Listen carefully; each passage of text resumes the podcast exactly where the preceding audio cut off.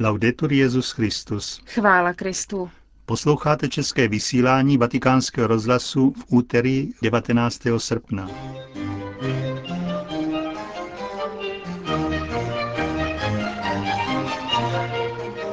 Papežský úřad pro liturgické slavení zveřejnil termíny obřadů blahořečení, které proběhnou v září a říjnu. Švýcarská garda má nového velitele. A v druhé části pořadu vám přineseme poslední z odpovědí Benedikta XVI. ze setkání s kněžími diecéze Bolzano Brixen. Zprávy vatikánského rozhlasu. Vatikán. Papežský úřad pro liturgické slavení zveřejnil termíny obřadů blahořečení, které proběhnou v září a říjnu. Nových blahořečených bude celkem pět.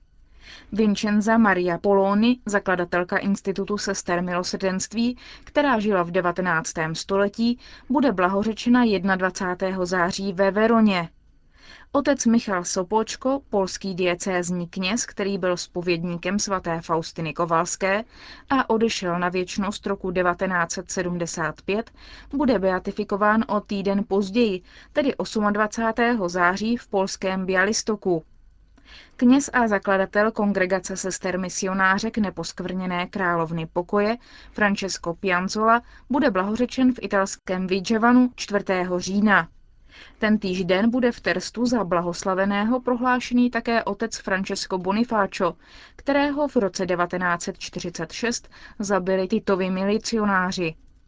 A beatifikace rodičů svaté Terezie od dítěte Ježíše, tedy Louis a celý Martinových, se bude konat v Lizie v bazilice svaté Terezie od dítěte Ježíše 19.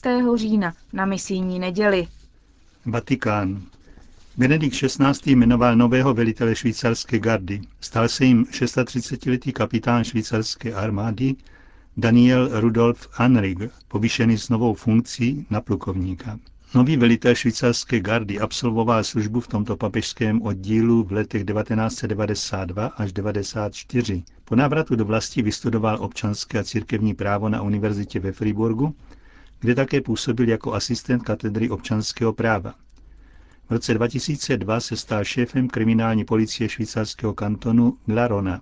V roce 2006 byl jmenován kapitánem švýcarské armády a velitelem policie kantonu Glarona. Je ženatý a má čtyři děti. Dili. V indickém státu Andhra Pradesh byl brutálně zavražděn katolický kněz. 38-letý karmelitán otec Thomas Pandipalil byl zabit na cestě k vesnické kapli, kde měl sloužit nedělní mši. Nalezeno bylo jeho surově zmrzačené tělo se zohovenou tváří a polámanýma rukama a nohama. Jak říká arcibiskup Hyderabadu, jde o další příklad rostoucí agrese vůči katolíkům v Indii. Otec Tomas je mučedník, dal život za chudé a odstrkované, nezemřel zbytečně. Oběť jeho krve posílí církev v Indii, říká arcibiskup Maram Pudijoji, Zároveň vyzývá indickou vládu k ochraně práv katolické menšiny. Zpráva nás opravdu šokovala. Jako arcibiskup zůstávám na blízku svým kněžím a sestrám pracujícím v odlehlých končinách, kde byl zabit otec Tomas. Tam je katolíků poskrovnu. Naše práce je velmi ceněna. Jsou to venkovské oblasti, kde se neangažuje nikdo s výjimkou katolické církve. Apelujeme na indickou vládu, aby pomohla zajistit bezpečnost katolické menšiny. Ústava nám zaručuje právo praktikovat své náboženství v celé zemi. Vláda musí vzít tuto záležitost vážně a pomoci nám. Podle arcibiskupa Žoži je zločin projevem závisti vůči katolické církvi, která se účinně podílí na rozvoji těchto oblastí a pomáhá utlačovaným lidem. Kněží a sestry slouží nejchudším, což se nelíbí těm, kdo je zneužívají. Zavražděný kněz byl řeholníkem od 21 let. Kromě pastorační práce se angažoval také ve školství a zdravotnictví. Quito. Slavnostní zahájení velké kontinentální misie v hlavním městě Ekvádoru 17. srpna bylo zároveň završením dvou misijních kongresů. Třetího amerického a osmého latinskoamerického. Sešlo se na nich více než tři tisíce misionářů, včetně 120 biskupů. Účastníci mluvili o tom, jak dílo evangelizace má zároveň proměňovat svět. Současné misie probíhají v kontextu globalizace. Účastníci setkání v Quito vydali také poselství lidstvu jako boží rodině. Zdůrazňuje se v něm, že mezinárodní misijní kongresy byly živým svědectvím o třetí božské osobě, která obdařuje věřící duchovní jednotou v kulturní různorodosti. Poselství dále připomíná, že veškeré misijní působení musí vycházet z osobního vztahu ke zmrtvých stalému Ježíšovi, jehož svědkem je misionář. Často z toho plyne nutnost kráčet proti proudu společenských tendencí. Sníme o světě bez periferií a center, o božím světě, skazují latinskoameričtí misionáři. Aachen. Německá nadace Misereor oslavila 50 let existence. Na jubilejní slavnosti do Aachen se sjeli představitelé německé církve, politici a zaměstnanci nadace. Jak řekl předseda Německé biskupské konference, arcibiskup Robert Zolič, charitativní dílo Misereor se stalo vizitkou německé politiky rozvoje, zejména v zemích třetího světa. Zároveň zdůraznil, že pomoc není nikdy jednostraná. Místní církve, do kterých směřuje, zpětně inspirují dárce, tedy Německo i celou Evropu. Jürgen Rüdgers, premiér severního Poríní Westfálska, spolkové země, kde má Misereor původ, označil tuto organizaci za symbol lidství a solidarity. Organizace Misereor vznikla v roce 1958 z podnětu tehdejšího metropolity v Kolíně nad Rýnem, kardinála Josefa Frinkse. Od začátku měla sloužit boj s hladem a chorobami na světě. Paříž. Francie se připravuje na návštěvu Benedikta XVI. Nejnovější informace o papežské cestě nabízejí zvláštní internetové strany. Jednou z akcí k této příležitosti je tzv. putování se svatým otcem. Organizátoři nabízejí věřícím cestu za papežem do Lourdes i hned po skončení mše svaté, kterou odslouží na prostranství před Invalidovnou v hlavním městě. Zájemci budou přepraveni rychlovlakem TGV a budou mít zajištěn nocleh při Mariánské svatyni.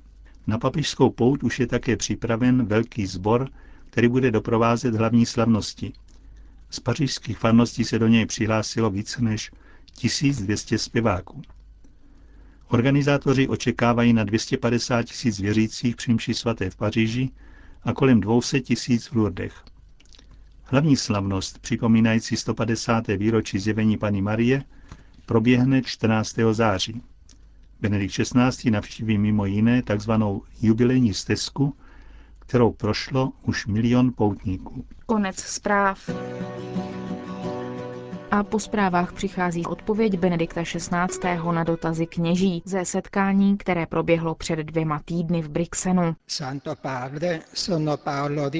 Svatý otče, jsem Paolo Ricci, farář a docent teologie na Vyšším institutu náboženských věd. Uvítali bychom váš pastorální názor na situaci ohledně svátostí prvního svatého přijímání a běžmování. Stále častěji se děti, chlapci a děvčata, kteří přijímají tyto svátosti, usilovně připravují, co se týká katechetických schůzek, ale nepřistupují v neděli ke stolu páně. A tak vyvstává otázka, jaký to má smysl. Někdy by měl člověk chuť říci, a tak si zůstaňte doma. Zatím se ale pokračuje jako předtím a přijímají se s myšlenkou, že je lepší neuhasit knot s rozechvělým plamínkem. Myslí se totiž, že Duch Svatý může v každém případě zasáhnout, navzdory tomu, co vidíme, a že v přechodné době, jako je tato, je moudřejší neudělat drastická rozhodnutí. Obecně řečeno před 35 a 30 lety jsem si myslel, že směřujeme k tomu být jen malým státcem, menšinovým společenstvím víceméně v celé Evropě, že by se měly udělovat svátosti jen tomu, kdo opravdu usiluje vést křesťanský život. Pak také kvůli stylu pontifikátu Jana Pavla II. jsem znovu promýšlel ty věci. Je-li možno dělat předpovědi, co si o tom myslíte? Na jaké pastorální postoje nám můžete poukázat? Děkuji. Grazie. Nuže v této chvíli nemohu dát neomilnou odpověď. Mohu se pouze snažit odpovědět podle toho, jak to vidím. Musím přiznat, že jsem prošel podobnou cestou jako vy. Když jsem byl mladý, byl jsem spíše přísný. Říkával jsem, svátosti jsou svátostmi víry. A tedy, kde není víra, kde není praxe víry, tam také nemůže být udělena svátost. A pak jsem vždy diskutoval, když jsem byl mnichovským arcibiskupem se svými faráři. Také tam byly dvě frakce.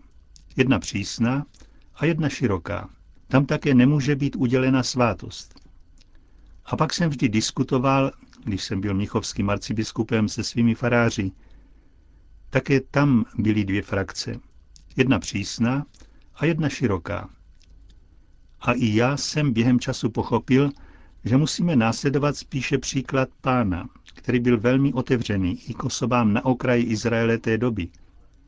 Byl pánem milosedenství, příliš otevřený, podle mnoha oficiálních představitelů pro hříšníky, tím, že je přijímal, nebo že se dal jimi pozvat k jejich stolu a přitahoval je k sobě do svého společenství.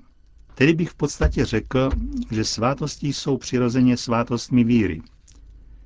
Kdyby první svaté přijímání bylo pouze slavností s velkým obědem, krásnými šaty, pěknými dárky, pak by to nebyla svátost víry. Avšak na druhé straně můžeme-li ještě zahlednout malý plamínek touhy po společenství církve, také touhu těchto dětí, jež chtějí vstoupit do společenství s Ježíšem, zdá se mi, že bychom měli mít široké srdce. Přirozeně, jistě to musí být jeden aspekt naší katecheze, dát pochopit, že první přijímání, první svaté přijímání není pouze okamžitým faktem, nýbrž, že to vyžaduje, aby přátelství s Ježíšem pokračovalo, že to znamená jít s Ježíšem. Já vím, že by děti chtěli jít v neděli na mši svatou, ale rodiče jim neumožní naplnit toto přání. Vidíme-li, že to děti chtějí, že mají touhu jít, zdá se mi, že je to jakoby svátost touhy. Slib účastí na nedělním mši svaté. V tomto smyslu bychom měli v kontextu přípravy udělat vše možné, aby na ní přišli i rodiče a tak v nich vzbudit vnímavost procesu, kterou konají děti. Měli by pomáhat svým dětem následovat jejich touhu, navázat přátelství s Ježíšem, který je formou života a budoucnosti. Přejili si rodiče, aby jejich děti šli k prvnímu svatému přijímání, pak by se toto jejich společné přání mělo rozšířit a stát se náboženským přáním, aby umožňovali cestu s Ježíšem. Řekl bych tedy, že v souvislosti s katechezí pro děti je velmi důležitá práce s rodiči. Vždyť právě toto je jedna z příležitostí setkat se s rodiči, tím, že zpřítomníme život víry také dospělým, aby se oni sami mohli znovu naučit víře od svých dětí a pochopit, že tato veliká slavnost má smysl jen tehdy, konáli se v kontextu cesty s Ježíšem, v kontextu života víry. A tedy prostřednictvím dětí trochu přesvědčit rodiče, že je nutné přípravné údobí, které se ukazuje účastí na tajemstvích a začíná také dávat, milovat tato tajemství. Řekl bych, že tato odpověď jistě hodně neuspokojuje, ale pedagogika víry je vždy putování a my musíme přijímat současné poměry, ale také je otevírat k něčemu většímu, aby nakonec nezůstala jen nějaká povrchní vzpomínka, nýbrž aby se to opravdu dotklo srdce. Ve chvíli, kdy jsme přesvědčeni, že se to dotklo srdce, pocítili jsme něco z Ježíšovy lásky. Zakusili jsme touhu jít tímto směrem sledovat tuhle línii. V té chvíli, jak se mi zdá, můžeme říci, že jsme udělali opravdovou katechezi. Vlastní smysl katecheze by totiž mělo být toto. Nést oheň Ježíšovy lásky, i když je v srdcích dětí malý, a prostřednictvím dětí jejich rodičům a tak otevírat v naší době nové prostory víry. Šestou a poslední odpovědí Benedikta XVI. ze setkání s kněžími diecéze Bolzano Brixen končíme české vysílání vatikánského rozhlasu. Chvála Kristu. Laudetur Jezus Christus.